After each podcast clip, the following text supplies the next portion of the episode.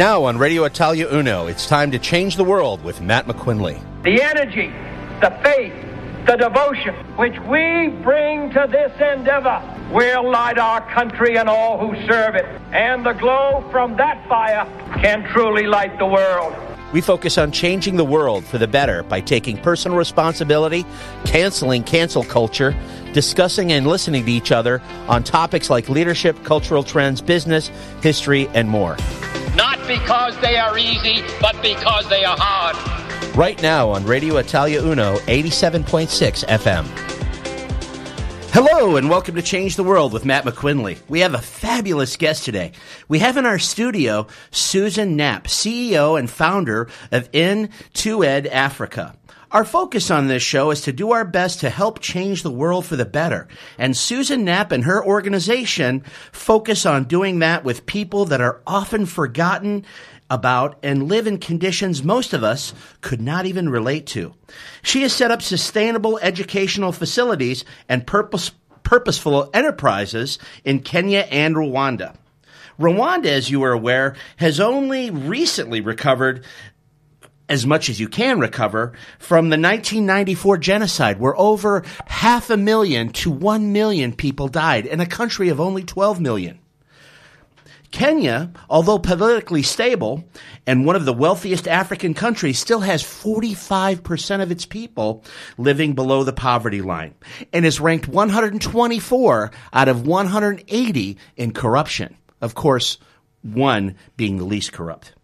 Despite institutional, ethnic, cultural, and a host of other challenges, Susan and her organization strive to make a difference. Susan and her organization are completely aligned with our focus on this show and is making a difference in people's lives as we speak. Susan, welcome to the show. Please tell us a little bit about yourself and then a little bit about uh, uh, your organization. Thank you so much for having me. It's just really, really great to be here. And wow, your show is fantastic. I absolutely love everything that you're you're promoting, and yeah, can't wait to get into this conversation. So I uh, was born in Adelaide, grew up in Adelaide, and at the age of 21, I left and went on a teenage exchange program. I was a supervisor on a teenage exchange program that was taking students from Adelaide to Kenya and we had 30 students who were billeted with families in Nairobi and Mombasa. For me, I just finished Teachers College and had always wanted to go to Africa. So for me, I felt like this was a great opportunity to get a cheap trip. Uh, we got accommodation paid for and see what the world would bring. So I left and on this two month trip and have come back 25 years later. Mm, wow. Uh, with not just in Kenya, I've been in, in lots of other places as well. But at that point, I spent 10 years living and working in Kenya. So I've come from an educational background, and most of my professional career has been uh, in the educational realm. Uh, as a teacher of primary, secondary, English as a second language, I've gone into school leadership. And when I returned to Adelaide, which was at the end of 2017, I returned from my 25 years away broke and broken. And I call what was probably a breakdown my breakthrough. Mm. And it was during that breakthrough that N2Ed Africa was born. So, what N2Ed Africa is, while it looks like uh, schools and development programs on the ground in Kenya and Rwanda, what it actually is, I believe what it actually is, is it's a manifestation of my healing. So, as I've healed, I've been able to get myself uh, fully connected to my purpose, where um, perhaps where before that I actually believed that I was dodging my purpose. And so I was able to heal, I was able to activate, consciously activate my purpose. And so came the birth of N2Ed Africa. Mm. I think that's so key. I, I, I mean, personally, uh, I, I just think that really the only the biggest key to happiness is being of service to others. I mean, at least for me, I, I, I believe that's what it is. It's so true. Mm. It's so true. And as part of, so our mission of N2Ed Africa is to create purposeful enterprises that transform communities. So while we operate in Kenya and Rwanda, that's very much embedded in what I do here in Adelaide as well. And one of the big things when I return to Adelaide, so I've spent my whole adult life in Africa, Asia, and the Middle East. And I returned to Australia and was confronted literally when I I'd been back for holidays and what have you, but I was literally confronted uh, at a stopover in Sydney with homeless people and homeless people that were actually like creating these tent cities in the middle of Sydney. And then I got back to Adelaide and, and settled here a little bit and just discovered these enormous rates of anxiety and depression and suicide and mental illness. And I thought, what's going on? In my whole adult life, I have never seen the epidemic proportions of this as I saw when I came back. And I think it's because, I think a, one contributing factor is because we have forgotten or we've never been consciously um, taught that we are here to be of service. Hmm. And when you understand that you're here to be of service, and this is why I know we'll talk about my kids and their enterprises a bit later, but this is why my fundamental value for raising my children is so they have an embedded understanding of why they are here at this point in time, and it is to be of service. Off the topic, I'm going to tread in some water that might might Go for it. We love it. We love it. Well, I don't know if the station loves it, but anyway, um, do you feel? I mean, culturally, when people have so much in Australia, one of the richest wor- countries in the world, okay, how how do you reconcile that in your mind with people in Africa? You know uh, that have a lot less. I mean, I I I, th- I remember reading uh, recently that in Kenya, the average Kenyan, uh, well, I think it was 27% of people in Kenya, maybe it was 29, somewhere between 25 and 30, make less than a dollar 90 US per day. Yep. So, how do you reconcile people feeling like they're entitled to this and entitled to that in Australia? You know, I'm entitled to the. I mean, just that whole concept. I mean, even the government says these are your entitlements. How do you reconcile that versus the rest of the world where you've been in the Middle East and you've been in Africa, you've been in Asia? How do you, I mean, what, It's what's your been really challenging. I mean, what's your, yeah, it, it has been really challenging because I think entitlement detracts from creating a culture of gratitude. And I think that systems and practices here in Australia have actually created this uh, entitlement that people are not even conscious of the fact that they are living through this entitlement paradigm. And when I came back, I went into the classroom to teach and I actually lasted nine months and just said, I can't do this because the, the lack, the, the, the lack of gratitude for something like education and the enormity of entitlement was so conflicting with what I believe my integrity to be. So I've really, really struggled with it.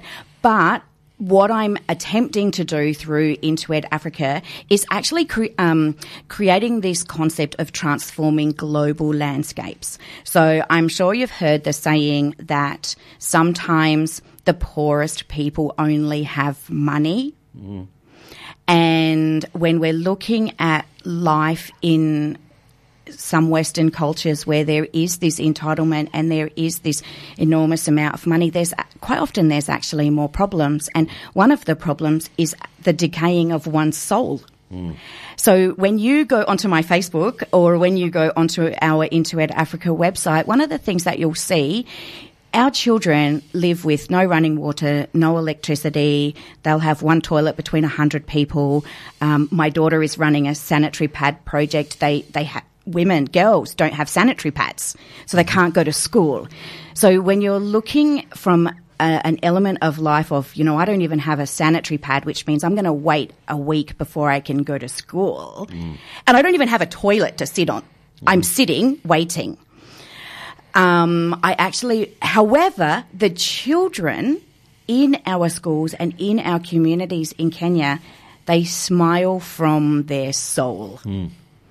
And you, I, when you see pictures of African kids, their eyes are always so ignited and so beautiful. And I actually think that again through our organisation, it's about teaching people in Australia that we can learn as much, if not more, from people who live in resource poor communities. Hmm. And, and that doesn't just have to be in Africa, it can be here on our doorstep. These are our teachers and they're also our guides, and they're usually our guides towards a place of gratitude rather than entitlement. Hmm.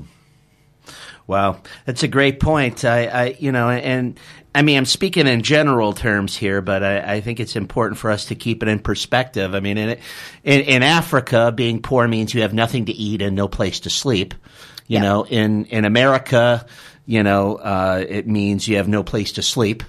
You know, in Australia, I mean, there there's a homeless community, but I mean, Australia's done a great job of solving that as much as it can be solved. I mean, there's still room to improve, but being, I mean, a lot of the people that say they're poor in Australia are overweight. you know, and, and, and, and, you know, they complain about the price of cigarettes and they only have one car, you know, Yeah, and, yeah. and I mean, I mean, go to Africa and tell somebody that you can be poor and fat. They're just not going to buy into that. No, I mean, I guess I'm going to not supposed to say that. fat, but I'm fat, so I can say. So, No, they're certainly not gonna buy you know, into that. But um, But then I also think that there's there is such a thing as a poverty mindset. Mm. So it's also teaching people, and this is something else that we we do through N2Ed Africa. It's about teaching people that again, and I think it comes back to gratitude. Mm-hmm. You can be grateful, and when you are grateful for what it is that you have, the the frequencies and the energies within you change, and then you draw in more gratitude Mm. and less entitlement and more peace. Wow. Well, that's a lot to think about, and and uh, we were going to hear a little bit more, a lot more, hopefully, from Awesome. Susan Knapp here in just a little bit.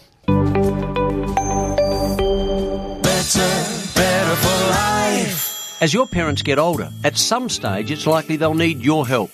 At Southern Cross Care, we'd love to help you help them. Our wide range of quality home care services are designed to take care of mum and dad, their health, home, and even garden. We're compassionate, capable, police checked, and proudly South Australian. If you want the best home care for your parents, call 1 800 852 772 or visit southerncrosscare.com.au. Better, better, better for life. Vuoi promuovere la tua attività? Vuoi aumentare il tuo volume di affari? Non sai a chi rivolgerti? Chiama Radio Italia 1. Il nostro staff commerciale è a disposizione per ogni informazione o preventivo personalizzato. Chiama all'82 12 3177. Radio Italia 1. E anche tu sarai un numero uno. Governo locale, mercoledì dalle 11 alle 12, con Patrizia e Tony. solo su Radio Italia 1 87.6 FM. Looking for a new coffee machine for your home or workplace? Look no further than Fine Choice Coffee Solutions, your experts in all things coffee. Why not come in for a chat and a special coffee tasting? You'll find us at 264 Gilbert Street in the city. Mention Radio Italia Uno and you will receive a free 250 gram bag of freshly roasted coffee beans. You can also shop online at www.fccoffee.com.au, where you'll find our large range of premium roasted coffee beans, coffee machines, accessories, hot chocolates, teas, and lots, lots more. I'm Danielle from Fine Choice Coffee Solutions, your one stop shop for all things caffeine. Radio Italia 1. You're listening to Change the World with Matt McQuinley on Radio Italia Uno, 87.6 FM. Hello and welcome back. We're here with Susan Knapp from N2Ed. Uh, and uh, in the last session, we were talking about the importance of gratitude. And, and uh, you made some awesome points there. And it reminded me about a study I read about suicide. Uh, not not trying to be too much of a downer here, but the interesting thing was if you look at the the both sides of the economic spectrum, you know, the super poor and the super rich, the statistics are about uh, are almost identical. There, it's the difference is negligible. Yeah. So it's not really about material. You know, No. it's not about what you have because it's never going to be enough. No matter what, gonna what you have, it's never enough. Okay. And it's about your mindset. You know, and it's about you know what's in your heart. Yeah. And, and you talked about having this this uh, uh, in America we say "come to Jesus" moment, but uh, breakthrough. You know, Yeah, my Or, or you know, the uh-huh. Mm. beginning of your hero's journey where you were going along, and then all of a sudden, bam! You just realized. Wow, this is what I need to do is be of service to others. Yeah. Can you talk a little bit more about that, please? Sure. So I I think I have uh, generally like through the profession that I chose, which was to go into education and being a teacher. I think I have pretty much been of service. But I was also the sort of teacher who um, was I like to be a bit of a disruptor. So for example, I used to have a popcorn machine in my classroom, and every day I would make popcorn for the kids.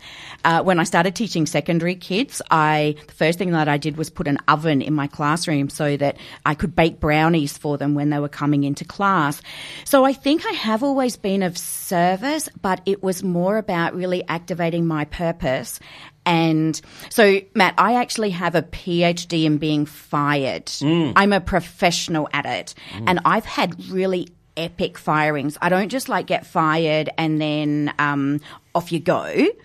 I, for example, I got fired from one of my jobs in Qatar, which resulted in me being held under country arrest in this country for one year. So, not something you'd recommend to a friend. I still recommend it. I still recommend it, and I'll tell you why because it still comes back to gratitude. Okay. Um, I got held under country arrest for one year. I had a court case that was completely conducted in Arabic for a crime that wasn't actually a crime, and I didn't need a lawyer or anything. I lost my house. I lost because the house was connected to the job. I lost the right for my children to go to school because that was connected to my job. I was seven months pregnant at the time that I got fired. I then gave birth to a baby who was illegal in this Middle Eastern country because her mother didn't have a job. Okay. So I have these epic firings. I subsequently moved to Rwanda and got fired again. And that firing was, um, it was like, Susan, you, we're firing you and we're putting you on a plane tonight to get out of this country. And I'm thinking, have I done something anti government? You know, I'd moved my entire life to this country. I had no money. I sold my shoes to pay for a bus ticket for my two year old and myself to travel 39 hours from Kigali, the capital of Rwanda, to Nairobi. So I, yeah, so I, I have these epic firings. But now that I have gotten myself on purpose and really understand that essence of being of service, even from those experiences, I actually have nothing but eternal gratitude. And it was they they all, all of those all of those situations in life built up to the breakdown.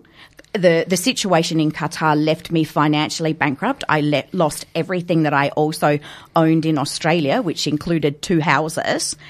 Um, but in that time period the biggest thing that i lost was my kids. So when I was stuck in Qatar, I had to put my three older children, who at that time were five, 10, and 16, on a one way ticket to Australia. I ended up getting them back three years later. So their dad lived in Australia, so they were coming here to be with their dad. So I didn't live with my kids for three years Wow. three years of missed Christmases and missed birthdays and missed Mother's Day and three years of eternal sobbing through those moments. Um, And again, I actually now have an enormous amount of gratitude for it because what I'm also doing is teaching my children, like I said before, that they're here to be of service. And it activates your soul and it actually gives you peace. So, what did you, you get charged with in Qatar?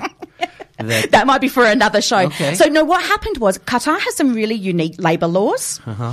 And so they also allow you to take out bank loans. So I had taken out a bank loan. I'd been in this country for 10 years. So I'd taken out a bank loan, which I was paying off and had never defaulted on. But then when I lost my job, their labour laws also at that time didn't allow you to get another job. When you lost your job, you needed to leave the country. Oh, okay. But because I had a bank loan, I couldn't leave the country. So then what they do is they then start this court case, which is this really nonsensical process because you're going to court. You haven't really committed a crime. You don't need a lawyer. It's being conducted in Arabic. The only Which, of course, you don't speak. yeah, which I don't Yeah, speak. okay. The only logical solution is they either enable me to get another job so that I can pay off the loan, Mm-hmm. or they uh, fold the loan and let me leave. Hmm. And they weren't going to do either of those things. But at the time, what I also learned is there were thousands of people in this situation Wow. in Qatar, and many of them were nowhere near as fortunate as me. In the end, my dad, who was here in Adelaide, bailed me out more than $50,000 for me to get out of this country. So, what's the ultimate? You know, what's the worst case scenario there? Is it like, you know, in the 1800s where they have debtor's prison, basically, or what? Well, you, you, yeah, it's kind of, you are kind of in prison. I mean, there's a lot of low income workers who don't have someone back in their home country who can, who can bail them out, even a thousand dollars. Mm-hmm. So, uh, Qatar has actually changed a lot of these labour laws since I left. So I'm not sure if it still happens like that. But I also still, despite all of this, I have an enormous amount of gratitude. We've been back to that country three times hmm. and we love it. And my kids still consider it their home. They were both born there. My youngest two were born there. Hmm. And again, it's, that's like a life lesson in gratitude. Well, what I'm getting from this is their airline might be great, but their labor laws maybe not so good. Their airline is amazing, and I think their I think their labour laws have changed because Okay. they're hosting the World Cup next year. okay. So, and you know, it is one of those things though. When you're in Rome, it, they are their laws. Yeah. Who course, am I you to gotta, judge? Yeah, you got to follow their laws. Um, yeah. It was it was their procedure. Hmm. Yeah. Wow. Well, that's a, a fascinating segue story that, that, I, that I didn't see coming. But uh, we're going to have more here with Susan Knapp, and I'm sure More there are going to be some big, big surprises in just a little bit.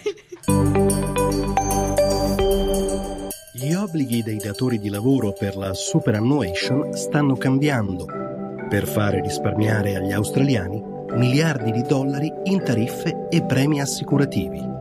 A partire dal 1 novembre, il conto della super seguirà i dipendenti quando cambieranno lavoro. Se i nuovi dipendenti non sceglieranno loro stessi un fondo, i datori di lavoro dovranno usare il portale ATO per richiedere i dettagli del loro esistente fondo pensione. Per maggiori informazioni su quello che devi fare, visita il sito yoursuper.gov.au. Autorizzazione del governo australiano Canberra.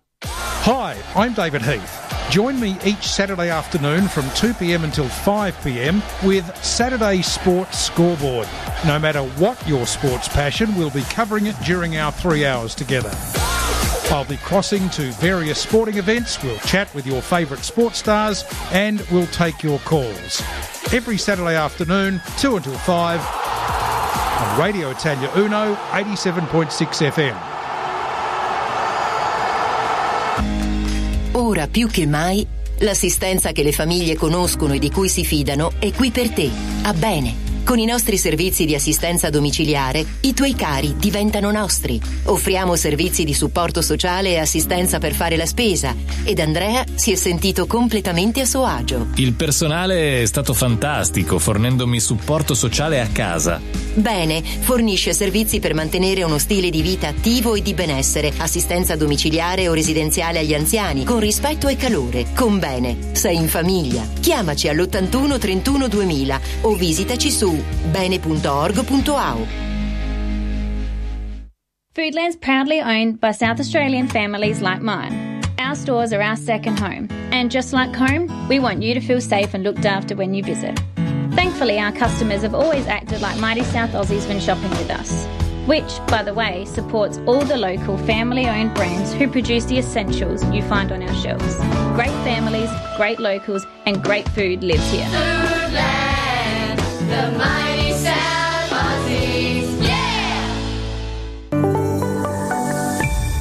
Radio Italia 1.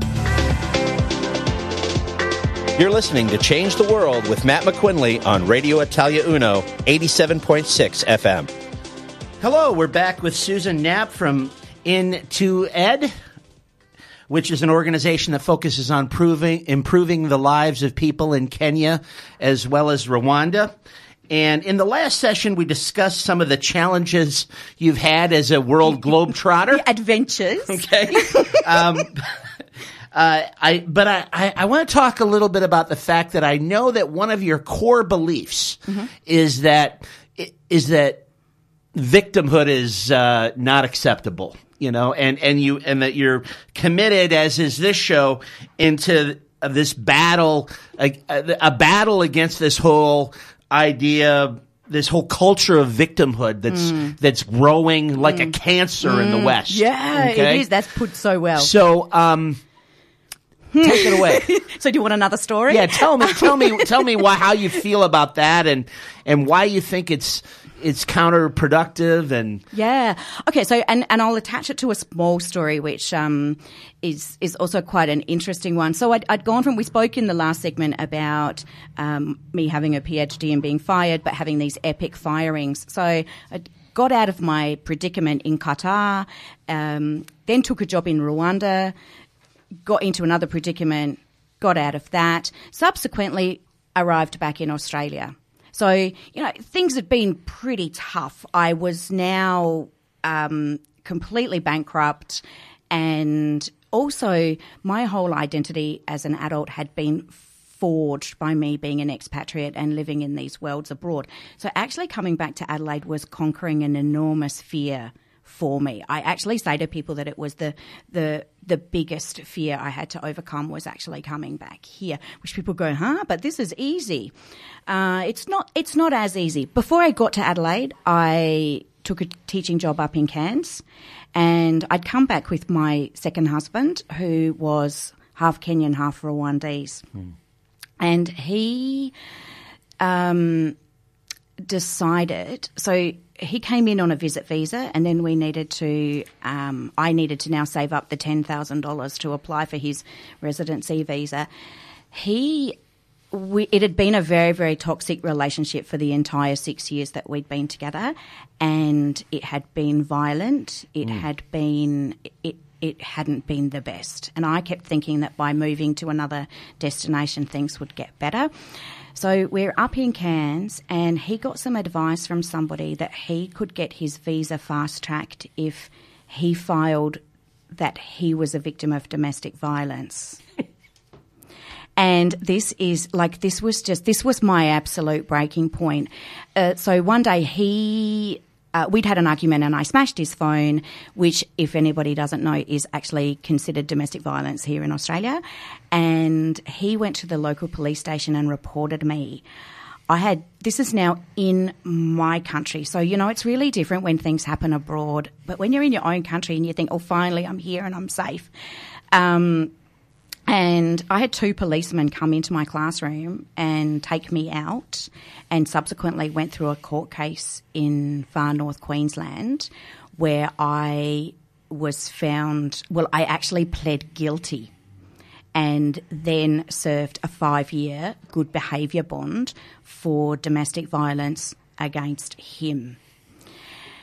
Uh, this uh, this was the the catalyst. Sorry, that sign, sound was my eyes rolling. Yeah, Sorry. yeah, yeah. That's where we could put in some language we can't use on air. Um, that was the absolute catalyst for my breakdown. I walked out of court that day. He'd, he'd showed up for the court date, and I'd been reunited with my son, who I'd been separated with for three years. Um, and he was now living with me and my youngest daughter. And I walked out of that courtroom, and my son said to me, Mummy, are you going to jail now? So, this is a long way around to answer the question, but in terms of being a victim, what am I going to show my children if I become a victim of all of those circumstances? And my circumstances are no different to anybody else's. They're all relative in how much trauma they create, in, in how big your breakdown is. But that's why, and that's why I actually call it a breakthrough. Hmm. So again, I, I had young children. My daughter was five, my son was nine, and then I have two older ones. But I had really young children. So am I going to raise them with a mother who's a victim of these external forces, or am I actually going to heal myself and raise them from a point of empowerment? and they were they were so little and i really consciously made that decision. And anybody who's been on a journey of healing knows it's really really painful.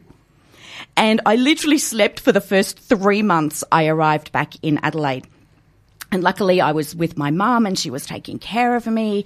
But to be a victim is actually not an option. It's actually not an option. It is out of line with our integrity. It is out of line with our human um, need for being of service. If you are a victim, you are not of service.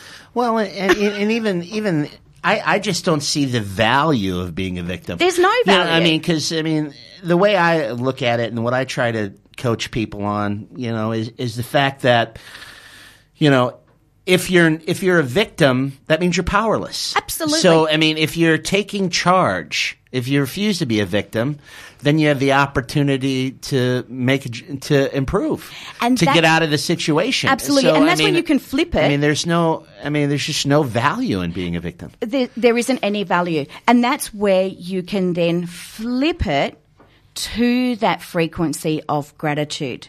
So I have enormous gratitude. I've learnt to forgive the unforgivable because if I don't do that, I will be a victim. Mm-hmm. And I'm holding on to those egoic principles that I think serve me, but that are actually not serving me. Mm-hmm. But more importantly, they're not serving my kids. They're not serving my friends. They're not serving my family. They're, they're not serving my community.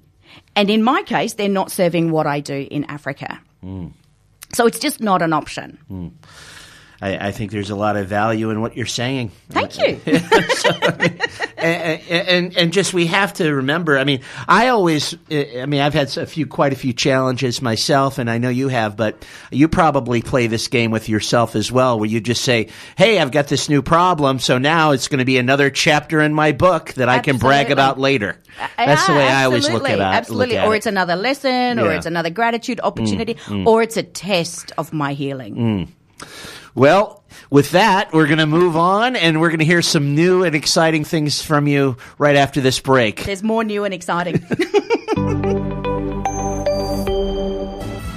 a modo mio. A modo mio, ogni giovedì dalle 2 alle 5 con Vincenzo Rullo, solo su Radio Italia 1, 87.6 FM. Estovest, a restaurant that offers traditional Italian food that Nonna would approve of. Famous for gnocchi and authentic Napolitana style pizza. And every Thursday night, you can enjoy unlimited pizza for just $25. Wonderful coffee and staff that make you feel special. Estovest, Shop 1, 111 Angus Street in the city. To book, visit their website estovest.com.au and click on Book Now. You'll feel like you're in Italy. Radio Italia 1. You're listening to Change the World with Matt McQuinley on Radio Italia Uno, 87.6 FM. We're back with Susan Knapp from N2Ed, Mm-hmm. and uh, who is a sworn enemy of victimhood Absolutely. and uh, and a sworn enemy of poverty. Yep. Who's trying her best to yep. make the world a better place Mhm. through her organization. Uh, do you, can you tell us a little bit about how other people might be able to help you out? And can you tell, uh, give us some your website or your Facebook page so people can get some more information? Absolutely. So our Facebook, uh, our website is www.n2edafrica.org. You can also find us on Facebook and on Instagram and on LinkedIn. And I'm a bit of a beginner with those sort of things, so we we we embrace being a work in progress. Um, but yeah. And we've got some events that we're going to be planning next year, so we would love for people to come along. And it'll be just watch our website for details. And I've been completely negligent in not mentioning the fact that you have a radio show that you're doing yourself. Can you tell us about that a we little bit? do, and that's not negligence. We've been so engrossed in the conversation. Mm. So Thank I, you. You're I, too kind.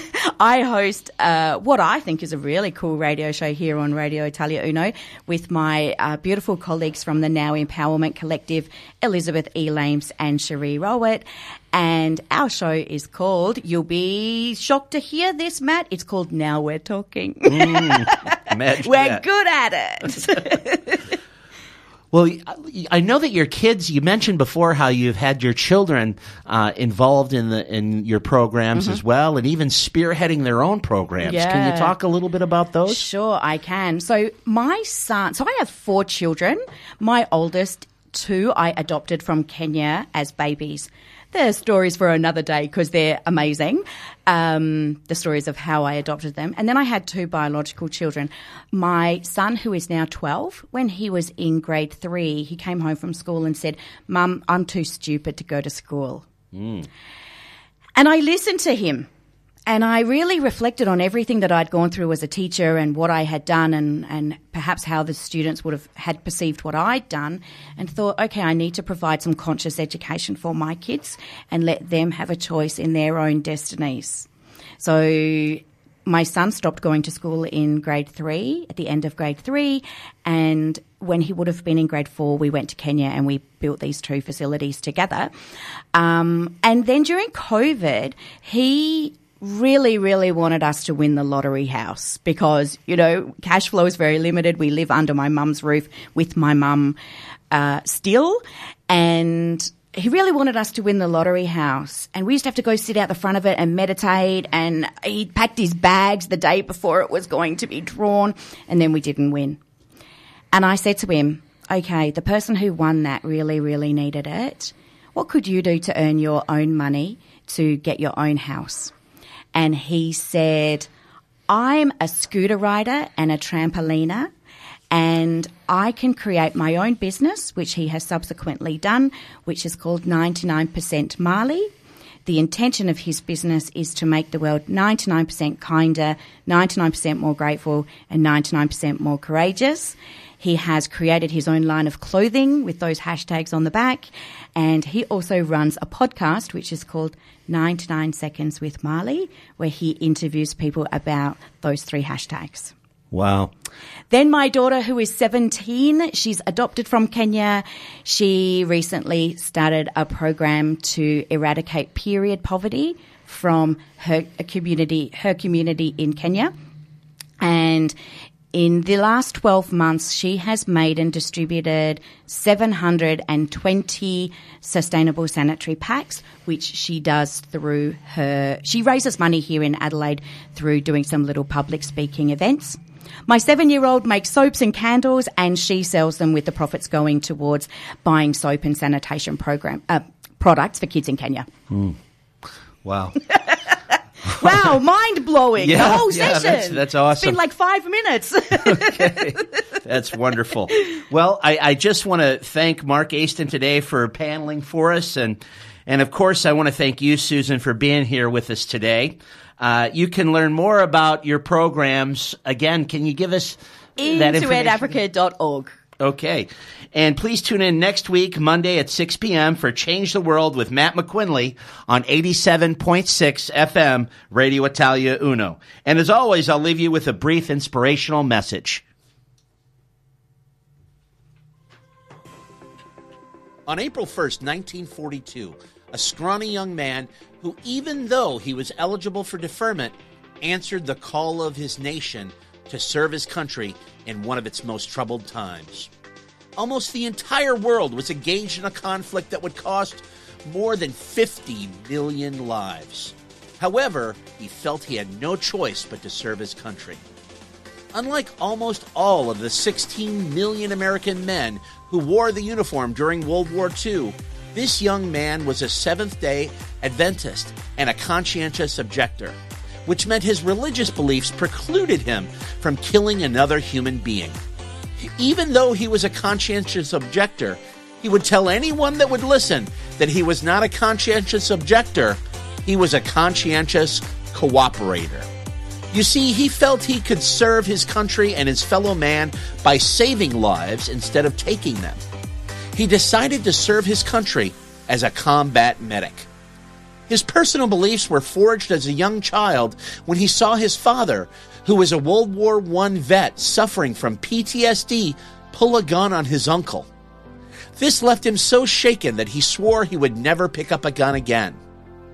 Remarkably, even though he volunteered for the Army in World War II, he kept true to his word. Anyone listening who's ever been in the military can imagine how well that would have went over in basic training and with the superiors and fellow troops in any unit that he served. He was hazed mercilessly, physically and mentally, by both his peers and superiors. He was given the absolute worst details. They did everything they could to make him quit. When those efforts to drive him out failed, his superiors tried every legal means and regulation they could twist to try to get him thrown out. They failed again. He was told by the men in his own unit that the first time they went into combat, they would make sure he never came back. Not only did his fellow soldiers promise that they would make sure he wouldn't make it back alive, in battle, the Japanese targeted medics above regular soldiers. Because of the Japanese warrior code of Bushido, the Japanese were known for fighting to the last man, never surrendering, rarely taking prisoners, and were even known to use suicide attacks. These were the conditions when he went into his first battle, which was on the Japanese island jungle fortress of Guam. The U.S. would take approximately 8,000 casualties, and the Japanese just short of another 20,000. In this battle, under heavy enemy fire, he ran into harm's way, unarmed, to treat several fallen comrades as well as carry them back to safety. He saved several lives. At the Battle of Guam, he won his first Bronze Star for bravery. After that harrowing experience, he saw action in Leyte, a battle where the U.S. took over 23,000 casualties and the Japanese a staggering casualty total of just shy of 432,000. It is here that Desmond Doss earned his second Bronze Star for conducting himself in the exact same way through all this carnage. But his greatest test was yet to come Okinawa, the bloodiest battle for the Allies in the Pacific Theater in World War II. Okinawa was actually part of Japan. The Japanese knew once Okinawa was taken, the next step was the main islands of Japan itself. The USA took 75,000 casualties, 20,000 of them dead. Japan had 100,000 killed and 7,000 taken prisoner. Up to an additional 150,000 civilians committed suicide. In this literal hell on earth scenario, Desmond Doss would rise to the challenge in a way that astounded everyone but himself, for he believed he was doing God's work. His unit was repeatedly trying to take the Maeda Escarpment, which was the high ground on a rock face that would come to be known in history as Hacksaw Ridge. Finally, After several attempts, the Americans took the top of the cliff. But it was a trap to draw the Americans in. The Japanese counterattacked viciously. The surviving Americans, of which were only one third of the original force, were forced to retreat and climb back down the steep cliff. Except for Desmond Doss. He disobeyed orders and refused to leave his wounded comrades. He knew that many more would die without medical attention. He also knew that the Japanese would torture and or kill any survivors. As night fell, without a weapon, under fire, in the dark, all alone for 12 hours, he treated and evacuated 75 men single-handedly by lowering them slowly down the cliff face with nothing but rope, faith, and his iron will. Days later, he was in a shell hole under fire again with two fellow soldiers when a grenade landed near him. He jumped away and tried to kick it away. It blew up, sent him flying, and shrapnel tore through his hip and left leg. Although wounded, he refused to allow another medic to expose himself to fire to treat him. He treated his own wounds and waited for five hours to be rescued. While he was being carried on a stretcher to the aid station, his unit was attacked again. He then insisted that another soldier who was more badly injured than he be taken on his stretcher instead.